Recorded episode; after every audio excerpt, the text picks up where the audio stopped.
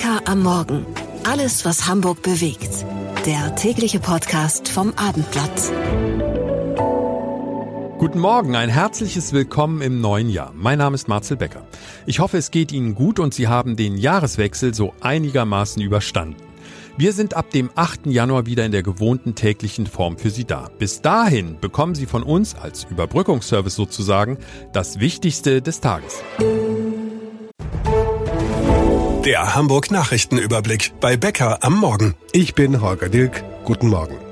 Die Opposition hat kein Verständnis für die Verzögerungen bei den neuen Grundsteuerbescheiden. Finanzsenator Dressel hatte gestern angekündigt, dass die neuen Bescheide im ersten Quartal 2025 rechtzeitig vor dem ersten Fälligkeitstermin am 15. Mai verschickt werden. Allerdings nach dem Wahltermin im Februar. In Eisendorf ist am Abend eine Frau von einem Auto erfasst und getötet worden. Nach ersten Erkenntnissen der Polizei war sie im Struckspark plötzlich auf die Straße gelaufen und dann von einem Wagen angefahren worden. Versuche, die Frau noch wiederzubeleben, blieben erfolglos. Eine aufwendige Rettung eines im Matsch eingesunkenen Pferdes ist am Abend in Halstenbeek nicht gelungen. Das 32-jährige Tier wurde schließlich auf der Weide eingeschläfert. Zuvor hatte die Feuerwehr vergeblich versucht, das Pferd aus dem tiefen Morast zu holen.